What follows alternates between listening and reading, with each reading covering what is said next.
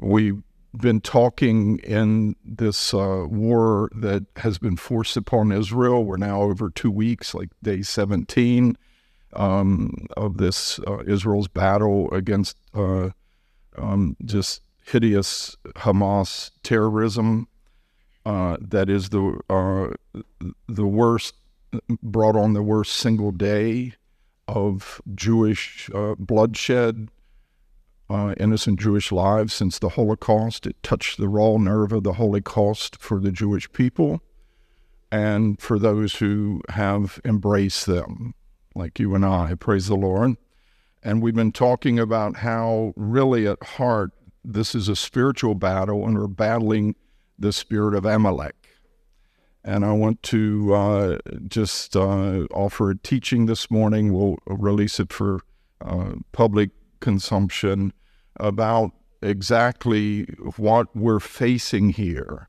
Because this current conflict, uh, October 7, and the atrocities committed then, just exposed once again, if it wasn't already clear, that this is not uh, uh, a dispute over borders and where should a Palestinian state be? This is a religious war. It is a jihad. Uh, and Hamas even says so very clearly and bluntly. They're trying to incite the whole world using the Palestinian cause to incite the whole world to the, the Muslim world to a global jihad. Uh, and they called this operation the Al Aqsa Storm Of course, Al Aqsa is a reference to the Grey Dome Mosque at the south end of the Temple Mount. But at some point, they changed the status quo. Everyone talks about how Israel's changing the status quo. They changed the status quo a few decades ago and declared the whole Temple Mount, Mount compound one mosque, a place of prayer, the Al Aqsa Mosque, including the Dome of the Rock. And uh, of course, there's no threat to it. No one's touching it this whole time. Uh, there, you know, it's been safe, but you know they've started all this bloodshed and mayhem where Gaza, uh, the northern half of Gaza especially, is getting leveled right now. Uh, all because they they you know have this aspiration they want to control the Al Aqsa Mosque and the Temple Mount, and uh, it is out of a uh, Islam's rival claim to this land as once part of the house of uh, Islam. It was once under Sharia law, therefore, you can't ever have it under any other, you can't certainly have it under Jewish sovereignty, and their rival claim to Jerusalem and the Temple Mount. And as we look at this and try and understand a little better the spirit of Amalek, um, I ran across a very excellent YouTube video uh, a few months ago. I know Nicole Yoder, uh, she recommended something by Rabbi Jonathan Sacks. And as I started looking at some of his uh, YouTube videos, he was, of course, the chief rabbi of the United Kingdom and a member of the House of Lords. He's Rabbi Lord Jonathan Sacks. He passed away a, a year or so ago. Um, but uh, they were uh, very wrong, the Jewish community in the UK, not to share him with the rest of us because he was a very sharp and I'd say had spiritual insights into the Word of God that even we as Christians could uh, uh, benefit from. But he has a YouTube video called The Battle of the Book. He became uh, you know, they built a new Israel library here. Big, beautiful place. It's their national library. And as they were raising funds, they would bring him in as like their main featured guest speaker each time and hold fundraisers. And he gave amazing uh, lectures there, and one of them recorded for YouTube. Battle of the the Battle of the Book. I'll share the link with everyone after we're done. Um, but he, he was talking about how after um, the Hundred Years' War, when the Reformation came along, and you know a lot of Protestants they broke away from uh, the Catholic Church. That you had about a hundred years. There was sort of within it, I believe, a thirty years war that we're wondering what to call this war now. Uh, you know, Uh, I guess after you're finished, you call it the Hundred Years' War. Sometimes you can't name it till it's finished. But it was a hundred years of, of fighting between Catholics and Protestants, of religious warfare. And some of the philosophers, as it finally died down and petered out, enough bloodshed, some of the philosophers of, of those days, like Locke, Rousseau, Milton, Spinoza, they, they were uh, wondering, you know, what is the root of all this religious violence? And they came, they came to the conclusion that it, it, it, the Bible itself is a dangerous text. And that is what is inspiring all of this. And we have to take power away from the church and give it exclusively to the state and have this separation of church and state. And this is where we get it, whether it's in Europe, uh, first in in France and and the French Revolution, the American Revolution, and how our institutions have developed from them from then. Uh, but it was the the question: well, what is the root of of violence, and especially religious violence? And uh, Rabbi Sacks talked about how Sigmund Freud, uh, he concluded that it was this um, father son jealousy, the Oedipus uh, complex. Um, but they concluded no. And Rabbi Sacks, he made a very good case in his video that the root of violence is sibling rivalry. Now, you might have, if a father has two sons, and he likes one more than the other, the other one might resent it and resent his father and all, but his, his real rivalry is with his brother. And, you know, there was this effort to just separate people from the Bible. It was dangerous. And this was the source of, of all this violence. And, but what we have to, to say is look, is it the text itself that's dangerous, or is it how we interpret it, how we handle it, that turns us to violence and rivalries and hostility and animosity towards each other? But it is true, you, the, the Jewish people on the morning this started on Simhat Torah, um, what's the other name for it, Jurgen? The Shemini Atzeret. It's when they start reading the Bible for the Torah, the first five books of Moses again from Genesis 1 1. And if you go through the book of Genesis, if there is a recurring theme in it, it is sibling rivalry, one right after the other. The first religious war was what? There you go.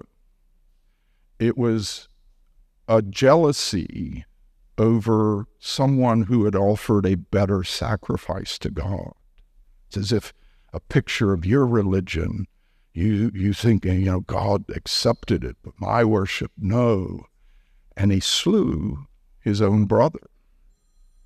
So from the very start, we, you know, we get a warning about how we approach God and and not being jealous of of others. If you've if you've found the way to please him, be happy with it. Hallelujah. But then you have, of course, Isaac and Ishmael, Jacob and Esau, Joseph and his brothers. You also have sisters in the act, the sisters act, Rachel and Leah.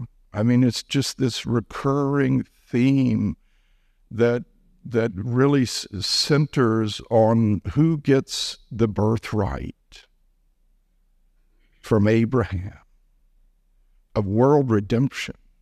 Who is God going to use to bring the Redeemer? Who gets that blessing it, you know, over and over, you wonder why it should have been in their culture the firstborn, the firstborn. And yet, every time, you know, is it Isaac? He, he uh, switches his hands because it's Jacob that gets it and not Esau. And Esau didn't value the birthright and sold it for a mess of pottage. And then Isaac deceived his father to get the blessing. It's both the birthright and the blessing, that blessing of the firstborn. And of course, the rivalry between Sarah and uh, Hagar.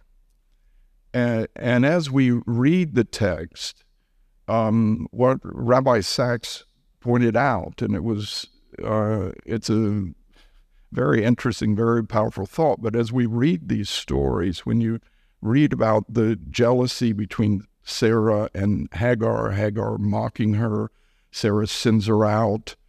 Uh, you know, the Lord finds her by a spring of water and says, Go back and serve her.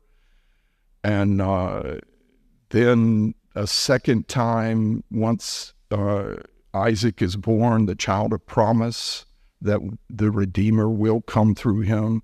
It's uh, and it's also the birthright of the land. We have to point this out. But once Isaac is born, uh, you know, and like Abraham becomes the heir of the the cosmos, it says in the New Testament, the promise of world redemption through him and the Redeemer through him and the land and all these promises. Once he's born, uh, Ishmael and, and Hagar, they're a little jealous and start mocking. And so Sarah, again, get rid of her. And she flees out into the wilderness and is by a, uh, you know, is there's dying or water's running out. It says Abraham gave her some bread and some water. and he didn't want to do it. He was reluctant, but he gave her bread and water and sent her out and she winds up sitting under a tree with her son. It says about a, a, an arrow's length, you know, as far as you can shoot an arrow away, watching him die of dehydration. And when you read the story, of course, you know, you and I as, as Christians, as believers, we say, yes, rightly so. Isaac is the child of promise. He was a miracle birth. But the writer of the narrative actually wants you to have sympathy and compassion for Hagar and Ishmael. And you do. If you have a heart, you say, gosh, this is this is bad. And the angel of the Lord comes along, she sees it well, and and things turn out different. And they're, they're giving, Ishmael is given promises. He gets a blessing. And at the end of the story, it says that when Abraham died, Isaac and Ishmael came together and buried their father. You have the story of uh, um, Jacob and Esau and Esau's already sold his birthright, but now he's lost the blessing and he finds out about it. And, you know, you and I say, of course, Jacob gets the birthright and the blessing. It's the election of God, even though he's second born, came out of that womb, you know. Kind of, we read the story how Esau, when he realized he had even lost the blessing, he goes and he's weeping in anguish before his father. Father, bless me. And Isaac, it says he is trembling and feels so, so sad for his son. He's trembling. You know, Abraham is offering his son Isaac on the altar, and it doesn't tell you anything about what he's going through. You you are able to try and discern that yourself. But here, the writer gives you, uh, you know, so such a distri- description of the scene that you have compassion. It is intentional to give you compassion for the one who lost it. But in the end, Jacob and Esau reconciled. It says it was, you know, a Jacob had wrestled all night. He divided his camp. He was worried about his wives and children. And he, you know, he, but it was, it was Esau who ran to him, embraced him, and kissed him with tears. And all these stories in Genesis, they all especially between these sons, these rival sons, they all end up in reconciliation, except one. Except yeah. one. It was the grandson of Esau, Amalek, who could never accept that he had lost what would have eventually been his, or his his line of the family had lost it to Jacob. And this is the root of God's war with Amalek and the spirit of Amalek. Someone did not accept it, was jealous, was envious, and kept that desire, that fervent heat for revenge alive. Song of Solomon 8 6 says jealousy is as cruel as the grave, and it burns with a most vehement fire. And so we see this thread running through scripture of this spirit of Amalek that his descendants, uh, you'll find it in Genesis 36 12, where it gives the, the uh, descendants of Esau and in verse 12, it mentions Amalek. Exodus 17, Israel is coming out of uh, from the uh, deliverance from Egypt and the parting of the Red Sea. They're almost to Sinai. At Rephidim, they get water. Uh, thank God, but they were thirsty. There were stragglers. Uh, you know, they were in the desert, kind of like Ishmael, thirsty and God gave them water. But it says Amalek came and fought with Israel in Rephidim. It was probably one of these uh, wells or stops along the route from uh, Sinai over here to the land and over to Petra in Jordan, where the caravans uh, that you'd go about a day's journey and rest and and but it, they came to Rephidim, and all the scholars say Amalek uh, lived in some way off location, had heard what had happened in Egypt, and they came a long way in order to exact revenge on Israel. Okay, God's delivered them, but let's see. And you don't have it in Exodus 17. It's described a little more in Deuteronomy 25, but in Exodus 17, this is when Amalek comes to make war Joshua is told to go take some men and fight them in battle. And Moses stands on a hill with the rod of God, and Aaron and Hur holding his hands. And as long as they hold hands, their hands up, Israel prevails. When they let them down, Amalek prevails, and they held him up long enough for Israel to prevail. And in the aftermath, the Lord said to Moses, uh, Exodus 17 14, Write this for a memorial in the book and recount it in the hearing of Joshua, that I will utterly blot out the remembrance of Amalek from under heaven. We were having dinner on uh, Friday, and uh, Joe and I were sort of discussing this, and it's it's like you know you're asking, well, God said I'll blot out Amalek. No, it's I'll blot out the remembrance of Amalek. It's uh, it's the zikaron, the root in Hebrew is zeker or something. It's it's about memory. I will utterly blot out the remembrance, God says, of Amalek from under heaven. And in verse 16, because the Lord has sworn, he calls the place, uh, um, the Lord is my banner. that uh, Jehovah Nisi, and it says, because the Lord has sworn, it's a vow by God, uh, the Lord will have war with Amalek from generation to generation. There's something that drove these Amalekites to leave their place and go all the way across the desert to attack this people. And because of God's election over them, I think God realized there will be jealousies. There will be jealous, envious, rival claims. And I'm going to have to fight this battle one generation after another. And whatever is stirring them up, you got to blot it out because it's going to arise. The Jewish people say in every generation, there is an Amalek who rises against us. And it is the word of God. God says, I will have war with Amalek. I tell you, what we're fighting now, and as Christians out there, they're wondering why should we, you know, take sides? We got to be even-handed.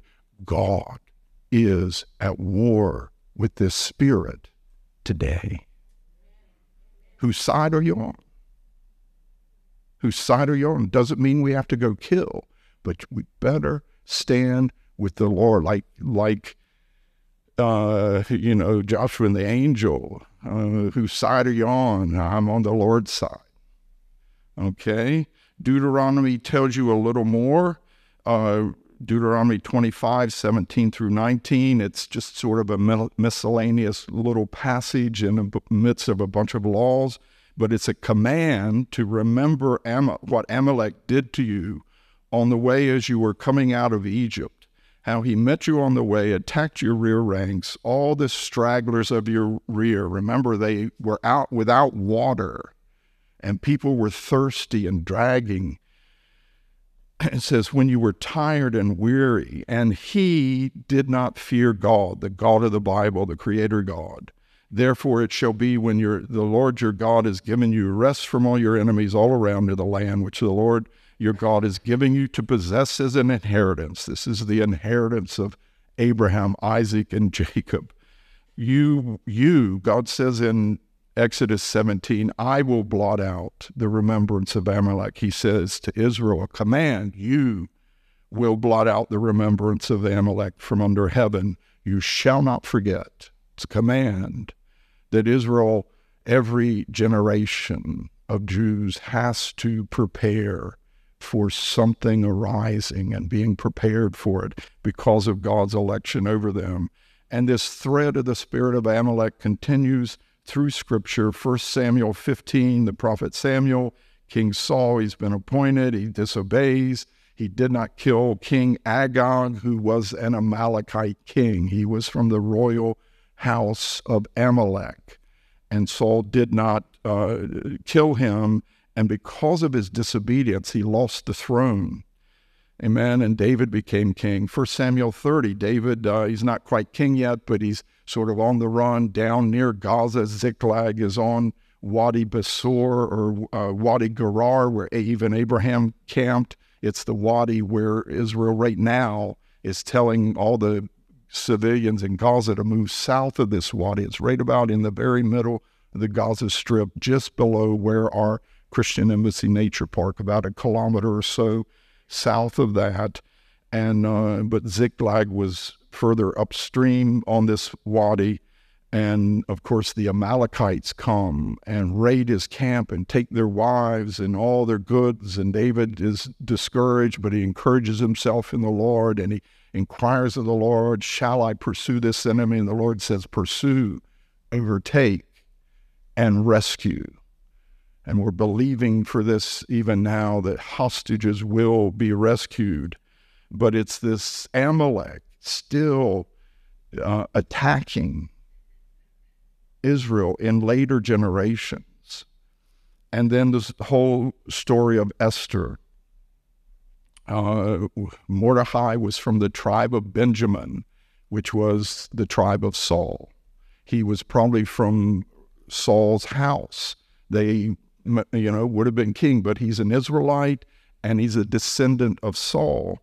And Haman, in the story of Esther, he is uh, an Agagite, which means he is a descendant of this king Agag that Saul failed to kill and Samuel had to kill him, meaning he is an Amalekite and from the royal house of the Amalekites. So this is that ancient rivalry between Israel and Amalek, this son of Esau who never accepted the primary election and the birthright and the land and the promise of world redemption that, that went to uh, uh, Jacob. Never accepted it, showing up in the book of Esther. And what I'd say about that, we see plays and movies uh, about the story of Esther. It's very beautiful. She's, you know, a beauty queen, wins a beauty contest, going to be, you know, married to the king. And, and uh, you know, you get this picture of dainty uh, little princess and uh, waiting to be queen. And uh, but she fasts and she prays, and we're doing Esther fasts, and it's great inspiration for us. But at the end of the day, when when the king finally hears her, her fasting works. She got her audience with the king. She tells him the plot that Haman has hatched against the people. And it's the law of the Medes and Persians has already said the Jews have to be destroyed. You cannot negate it. But she says, well, let us be able to defend ourselves. I mean, the, the right of self defense. What other nation in the world has to fight for the right of self defense like Israel? But she says, let us defend ourselves. Let us arm ourselves and defend ourselves. Men? And the king allows it. And after a day of where they're prevailing and there's a lot of slaughter against the enemy that's rising up against them, after a day of this, she goes back into the king. He says, What would you have? She gets a second chance. And here's this dainty little beautiful queen. She says, Give us another day. You don't see that in the movies and the plays. You don't really see the bloodshed. But even with the fasting and praying, the Jews still had to fight. They still had to fight. And little Esther said, Give us another, give us a time to finish off this enemy in this generation.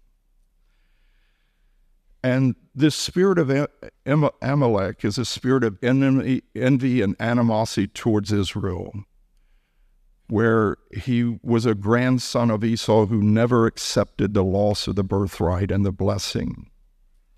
It refuses to accept the election of God over Israel, their unique standing and blessing uh, in God's purposes for world redemption, and their inheritance of the land of Israel you can read the text and Esau gets a blessing, and you don't have to come away from the text jealous, okay?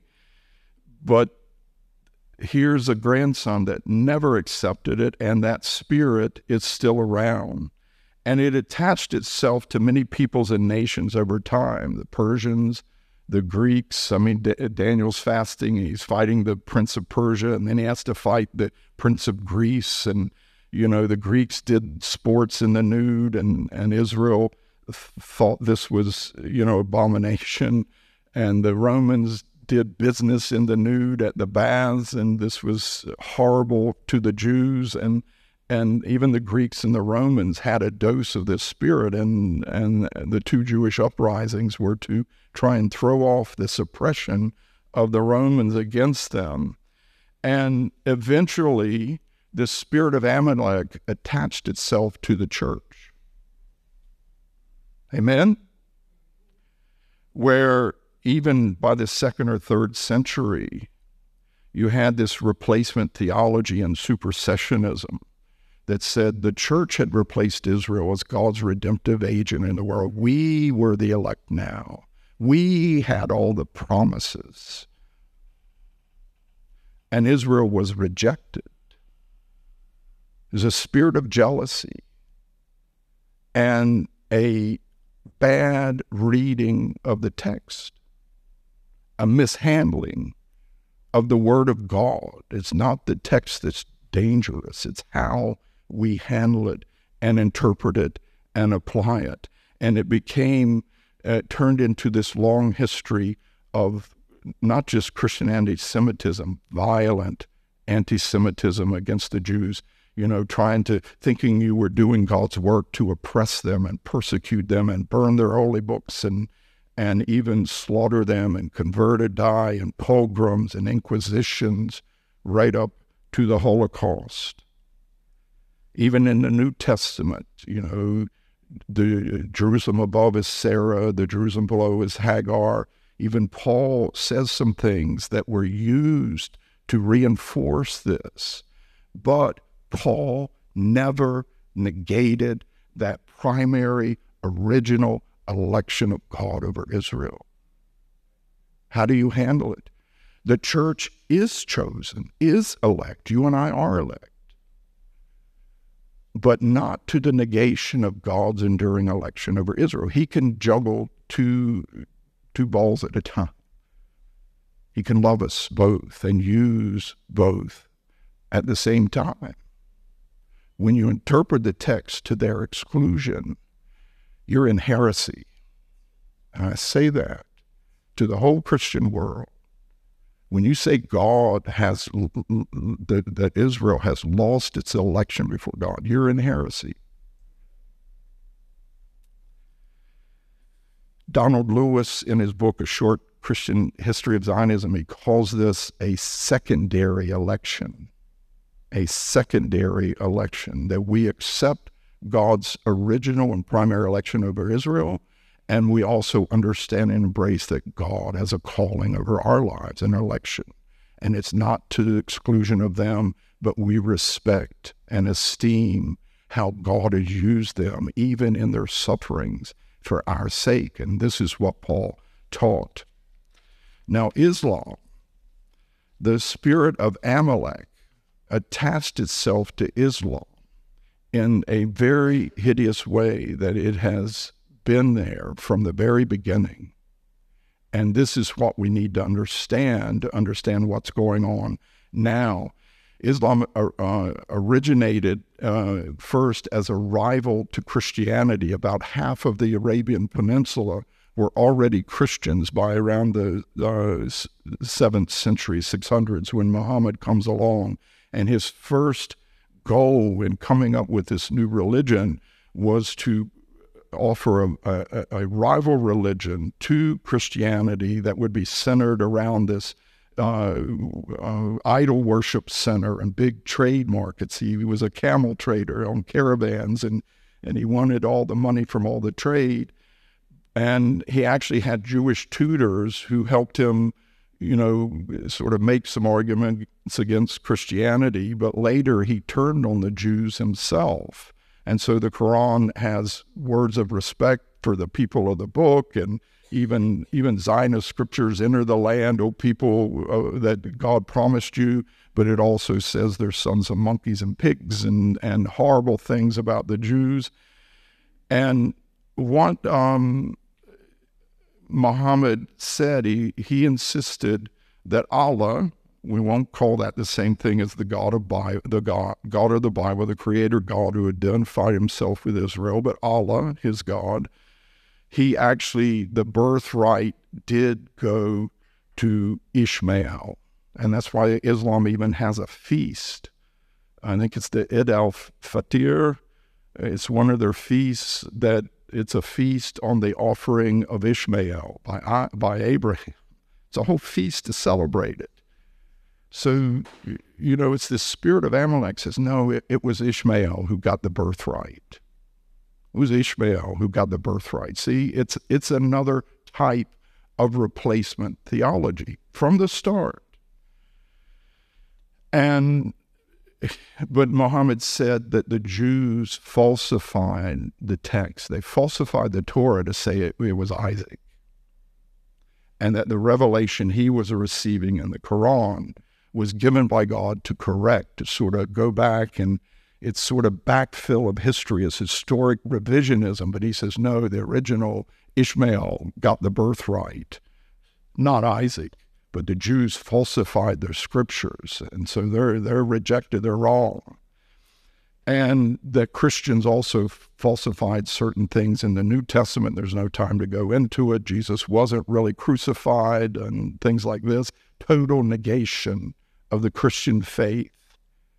We, you can't tolerate it for a second, these teachings of Islam concerning uh, Christianity and the New Testament.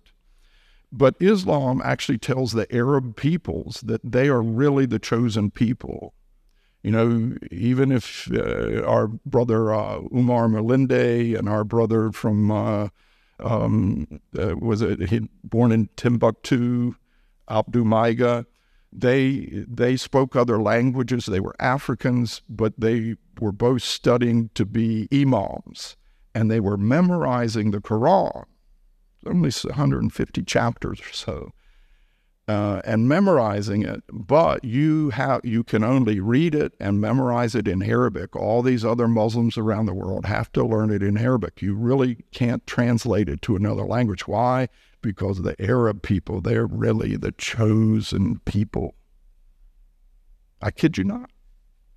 It elevates them to where we really have the birthright, including the right to the land.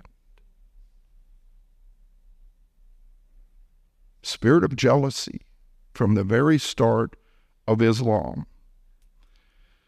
Muslims are taught they follow a superior revelation of Allah in the Quran, which means they are a superior people. There's a whole big uh, three book series by Bat Ye'or, this uh, scholar, Egyptian Jewish scholar. She uh, um, wound up living in Switzerland, brilliant, but talking about dhimmitude, the second class citizenship of Christian and Jewish minorities under Muslim domination.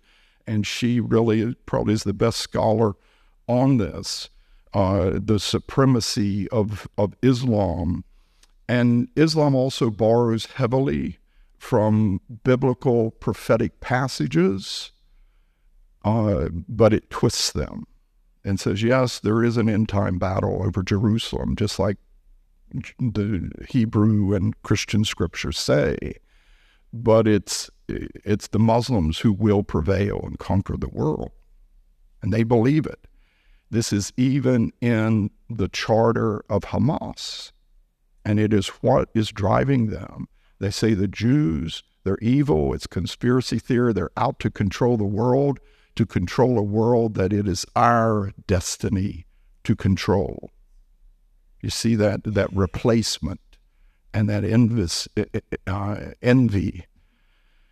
The Hamas Charter insists that the dispute between Israel and the Palestinians is a religious war, uh, that Jews seek to control the world, which is the rightful destiny of Muslims only, and thus they are uh, an implacable enemy and rival. And the charter quotes the Quranic hadith, it's like Islamic eschatology, that there will be perpetual war between Muslims and Jews until Judgment Day, when a tribe of Muslims, meaning the Palestinians, defeat a tribe of Jews, retake Jerusalem, whether you're Sunni or Shiite. The Ayatollah Khomeini, who founded the Islamic Revolution in 1979 in Iran, this was the, probably the teaching that roused all the Muslim Shiite Muslims to his side. The, this promise of world conquest, if you just follow me. And once we take Jerusalem, it's a sign from Allah that He's with us and we can take the whole world. And the only one standing between this, because you know the Russians, the Chinese, everyone who's cooperating, they don't they don't really they're stupid. They do not realize what is inspiring and inciting this hatred against Israel. They don't realize it that they're a target too. And the only thing really standing between them and this world conquest is first Israel and then the Christian world. First the Saturday people and then the Sunday people. And when they say there will be perpetual war between Muslims and Jews, you have to go back to Exodus 17, where the Lord Himself says, The Lord will have war with Amalek from generation to generation. Perpetual war. We're not talking about a hundred years war. We're talking about thousands of, of years. But God's going to triumph. We're going to see the victory. He will. We are standing here. I want to conclude. You and I are standing here. This ministry was birthed and is founded on a principle that our ancestors in the Christian faith got so infected with the spirit of Amalek that they committed great atrocities against the Jewish people. And what they did was wrong. And God, by His grace, has opened our eyes that we know and feel and embrace the election of God over us, but also see His enduring election over Israel. So we're no longer jealous. In fact, we're to provoke them to jealousy with our kindness and our answered prayers. And within Islam, there people have a choice. In every generation, that spirit arises, and people have a choice. And I tell you, the, this region, the Arab people, were this war was started because millions and their of Arab people and their rulers were finally coming to accept Israel, the Jewish people's rightful place in this area. They were saying no to the spirit. And right now, the Palestinian flag, however just their cause, it has become the symbol of global jihad. And free Palestine is a euphemism for kill the Jews. Sorry. And it is marching in a lot of cities in Europe, in America, and elsewhere. But I think, you know, you do the polls, 80% of Americans are standing with Israel in this battle. Whereas a couple weeks ago, before the war, it was down around 60%. It was going down.